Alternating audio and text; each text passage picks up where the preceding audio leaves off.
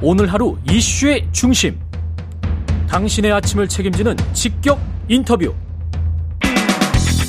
여러분은 지금 KBS 일라디오 최경영의 최강 시사와 함께하고 계십니다. 네, 강서구청장 보궐선거에서 민주당이 승리했습니다. 관련해서 홍익표 민주당 원내대표와 이야기 나눠보겠습니다. 안녕하십니까, 대표님? 예. 네, 반갑습니다. 예, 축하드리고요. 예, 원내대표 선출 이후에 초, 처음 인터뷰입니다. 예, 그렇습니다. 예. 예. 보궐선거도 축하드립니다. 일단은 만족하십니까? 성적표는? 예, 뭐 어쨌든 국민들께서 네. 이번 선거에서 마음을 모아주신 거기 때문에 저희들로서는 굉장히 감사드리고요. 다만 음. 좀더 이번 길, 이를 선거를 계기로 저희가 여기에 결과에 안주하기보단 스스로 더 혁신하고 더 국민들께 다가가는 노력이 더 필요한다 이렇게 보고 있습니다. 거꾸로 국민의힘은 왜 졌다고 생각하세요? 처음부터 이 선거는 국민의힘에게 어려운 구도였죠. 그러니까 음. 왜냐하면 귀책 사이가 있는 후보를 예.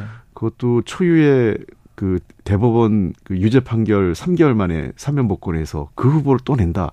이런 일이 매우 비상식적이잖아요. 예. 그첫 번째 후보의 문제도 있고, 그다음에 두 번째는 그로 인해서 그러니까 대통령 결국은 이게 대통령이 선거에 깊이 관여하고 기획했다는 인상을 주게 됐고, 예. 어 아무래도 지난 1년 5개월간의 윤석열 정부에 대한 국민적 심판 여론이 매우 높지 않았었나. 아. 그게 투표율이 높은 것 자체가 그걸 반증하는 거라고 생각합니다. 그렇군요. 지금 민주당 입장에서는 이재명 체제 구칙에 들어갔다라고 볼 수 있을까요? 뭐 이재명 체제 어쨌든 이번 선거 결과가 좋으면서 이재명 대표 체제는 조금 더 안정적으로 운영될 수 있는 여진이 생겼습니다. 근데 음. 늘 근데 정당이라는 거는 어 여러 가지 위기가 있고요. 그럴 때마다 그 위기를 어떻게 잘 슬기롭게 해결해 나가냐 하는 게 지도력이고 어 그 지도부의 역량이라고 생각합니다. 그런 측면에서 최근의 위기 상황은 한, 한 달여간의 위기 상황 속에서 이재명 대표가 매우 잘 해결, 해치고 나온, 나온 것 아닌가 생각합니다.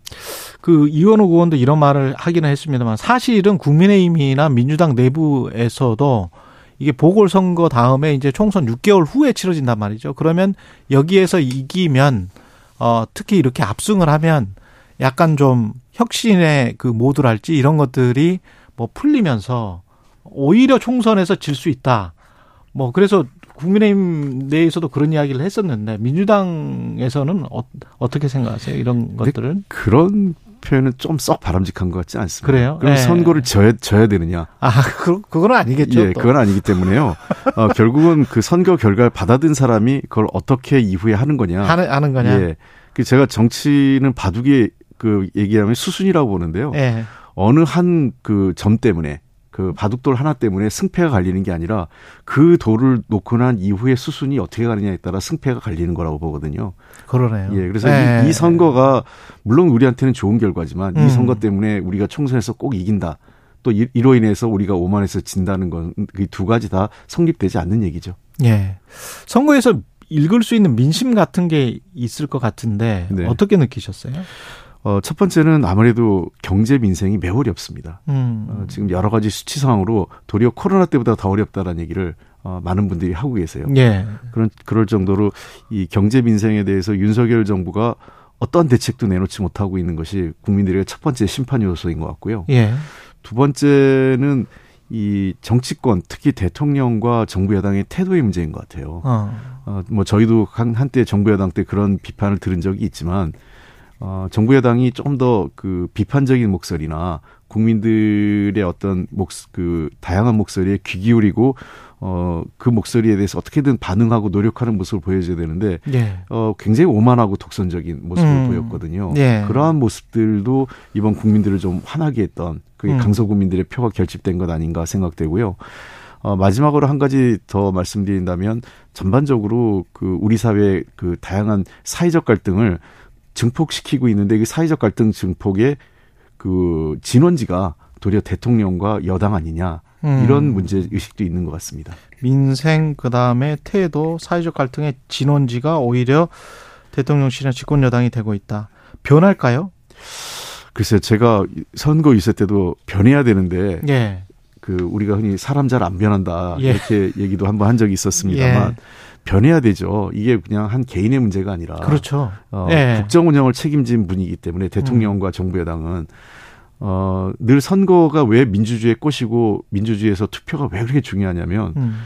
어, 바꾸는 이유이고 명분이거든요. 안 바꿔도 바꿀 수 있는 명분이 생기는 게 투표에서 지면 그렇죠. 아, 우리가 이러이러니까 바꿔야겠다라는 그 명분을 만드는 거거든요. 예. 그래서 저는 어, 대통령 개인의 어떤 개인사가 아니고 음. 국민과 국가를 책임지는 공적인 그 자리라는 걸 감안하면 음. 국민들이 왜 이런 선거 결과를 만들었을까? 그런 걸 감안해서 어, 기존의 태도에서 좀 바꿔야 된다고 생각합니다. 그 바로미터가 되는 게 이제 김행 장관 후보자 임명이냐 아니냐 이런 게 될 것이고 조금 더 가면 김기현 체제에 관해서 이렇게 계속 갈 수 있느냐 없을, 없을 것이냐 이런 것일 텐데 정부 여당이 어떻게 판단할 거라고 보세요? 이런 것들. 글쎄요, 저는 김행 카드는 김행 네. 후보자 카드는 이미 그거는 의미 없는 카드라고 생각을 하고요. 아 그래요? 예. 네. 그 기본적으로 장관 부적격자라고 생각을 합니다. 아 그래요? 예. 예. 그래서 뭐 김행 카드를 갖고 수습책으로 얘기한다는 거는 음. 이건 어불성설인 거고요. 예. 어, 최소한 그 총리를 비롯해서 내각에 대한 전면적 쇄신이 필요합니다. 총리를 비롯한 내각의 전면적 예. 쇄신이 필요하다. 예. 그 그걸 단순히 국회가 다수 여당의 횡포라고만 생각하지 마시고 왜 국회에서 다수 다수당이 어 저희뿐만 아니라 정의당이나 다른 당까지 같이 의견을 모아서 총리 해임 권한을 냈을까 하는 문제를 좀 받아들여야 될 것 같습니다. 그래서 예.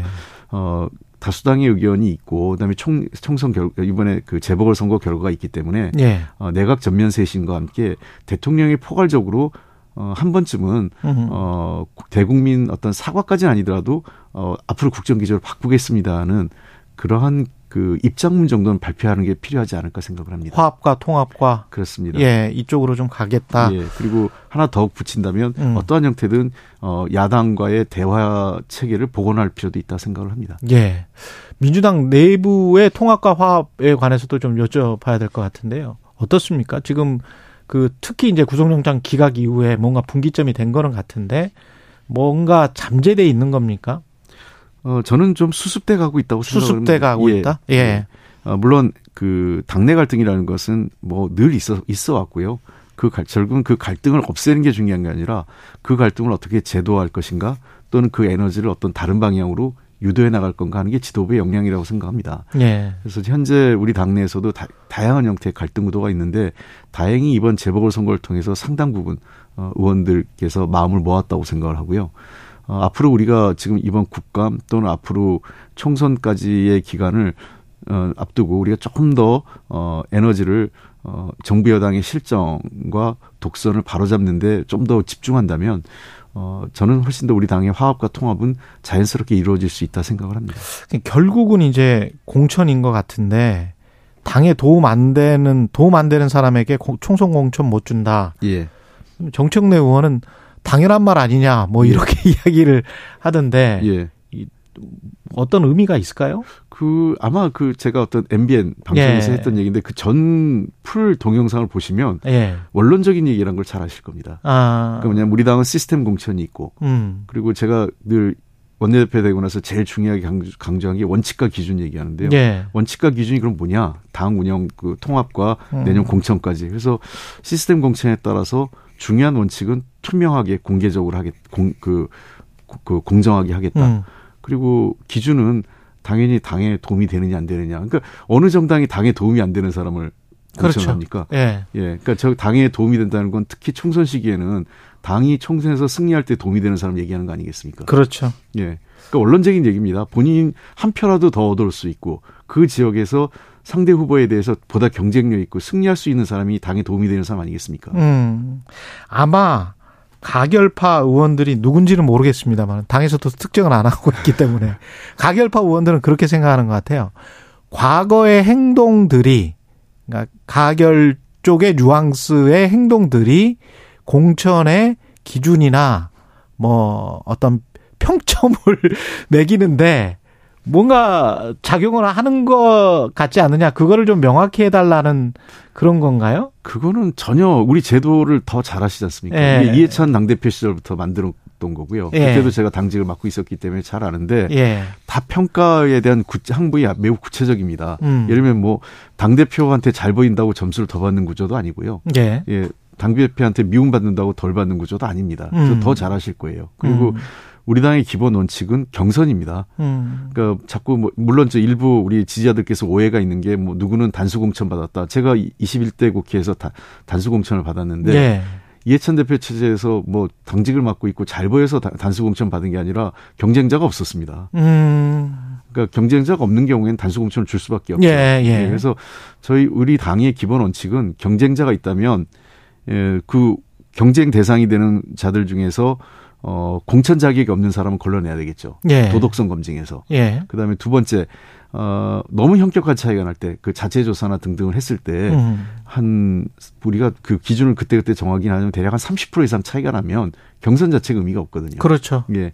그런 경우를 제외하고면 제외하고는 그러니까 공, 천 자격에 문제 없고 경쟁률에 대해서 어느 정도 경쟁할 만한 사람이라면 누구나 다 경쟁을 시키는 게 우리 당의 시스템 공천의 기본 원칙입니다. 홍익표 대표님은 지금 강남으로 가셨기 때문에 네. 홈지 출마에 관련해서는 굉장히 자유로우신데 네. 다른 민주당 의원들 특히 중진 의원들은 네. 이게 프레셔가 될까요? 어떻게 보세요? 압박이 됩니까? 정치권이 선거 앞두게 되면 음. 다선 의원들은 어떠한 형태든 압박을 받습니다. 예. 그러니까 뭐 오래 했으니까 이제 그만둬야 되는 거 아니냐, 좀 더 큰 역할을 해야 되는 거 아니냐 이런 압박을 받는데요. 예. 어, 그렇지만 그렇다고 늘 큰 변화를 가지는 않았습니다. 아, 어, 그래도 한 40%는 물갈이가 되지 않았나요? 이게 자연스럽게 보통 그죠? 보통 네. 한, 한30% 이상은 그렇죠. 물갈이가 되어 왔는데요. 어, 자연스럽게 그거는 뭐 꼭 다선만 이루어지는 게 아니라 초선도 음. 많이 그 떨어지고 그렇죠. 하다 보니까 네. 그렇게 되는 거고요. 어, 총선에는 임할 때 이 당의 전략과 그 당시 총선 구도가 중요합니다. 음. 저는 이런 것 같아요. 우리 당이 총선 상황이 좋으면 네. 어떤 뭐 험지 출마라든지 뭐 희생이나 이런 게 좀 덜할 수도 있죠. 예. 근데 만약에 총선 상황이 빡빡해지고 그때 가서 예, 결과가 예. 힘들어지고 하면 당 안팎에서 뭔가 혁신 공천해야 되는 거 아니냐는 요구가 우리 당뿐만 아니라 국민의힘도 똑같다고 생각합니다. 그렇죠. 예. 그래서 그거는 지금 와서 뭐누그 누가 그만둬야 된다, 중진들이 험지 가야 된다 이런 얘기는 지금 할 얘기는 아니고 음. 12월 말 1월 달 가봐야 될 것 같고요. 다만 저는 일부에서 얘기하는 것처럼 삼선 뭐 하고 나면 동일 지역 출마를 금지를 제도한다. 이거는 좀 반정치적이다 이렇게 생각을 합니다. 삼선 연속인가요? 아니면 3년 삼선까지만 하기에. 삼선까지만. 예. 뭐 띄엄띄엄 해도 뭐, 뭐 모르겠어요. 그게 좀 그거는 삼선 연속인지 4연속으로 지금 현재 된 건 예. 세 번 그러니까 저 17, 19, 20일 뭐 이렇게 하는 사람들도 있잖아요. 그 경우는 해당이 안 돼요. 지금 그 아, 그거는 해당이 예. 안 되죠. 그러니까 세 번 연속된 사람 세 번 연속이죠. 얘기하는데 예. 근데 그 선거 제도의 근간이 음. 잘한 사람은 한 번 더 기회를 더 주고 예. 못한 사람은 떨어뜨리는 게 선거 제도지 않습니까? 예. 해당 지역에서 잘한 사람을 세 번 연속했다고 해서 무조건 바꾸어야 되느냐? 그것도 좀 문제가 있고 음. 그 국회라는 것은 초재선만 필요한 게 아니라 때로는 5선, 6선, 7선도 필요할 때가 있어요. 그렇죠. 그래서 네. 그런 어 국회의 어떤 다양성이나 여러 가지 그 대표성 문제를 감안할 때에는 너무 그렇게 제도화하는 것도 바람직하지 않고 그리고 음. 정치는 정치적 결정하고 판단하는 게 중요합니다. 예, 여기까지 듣겠습니다. 홍익표 민주당 원내대표였습니다. 고맙습니다. 예, 감사합니다.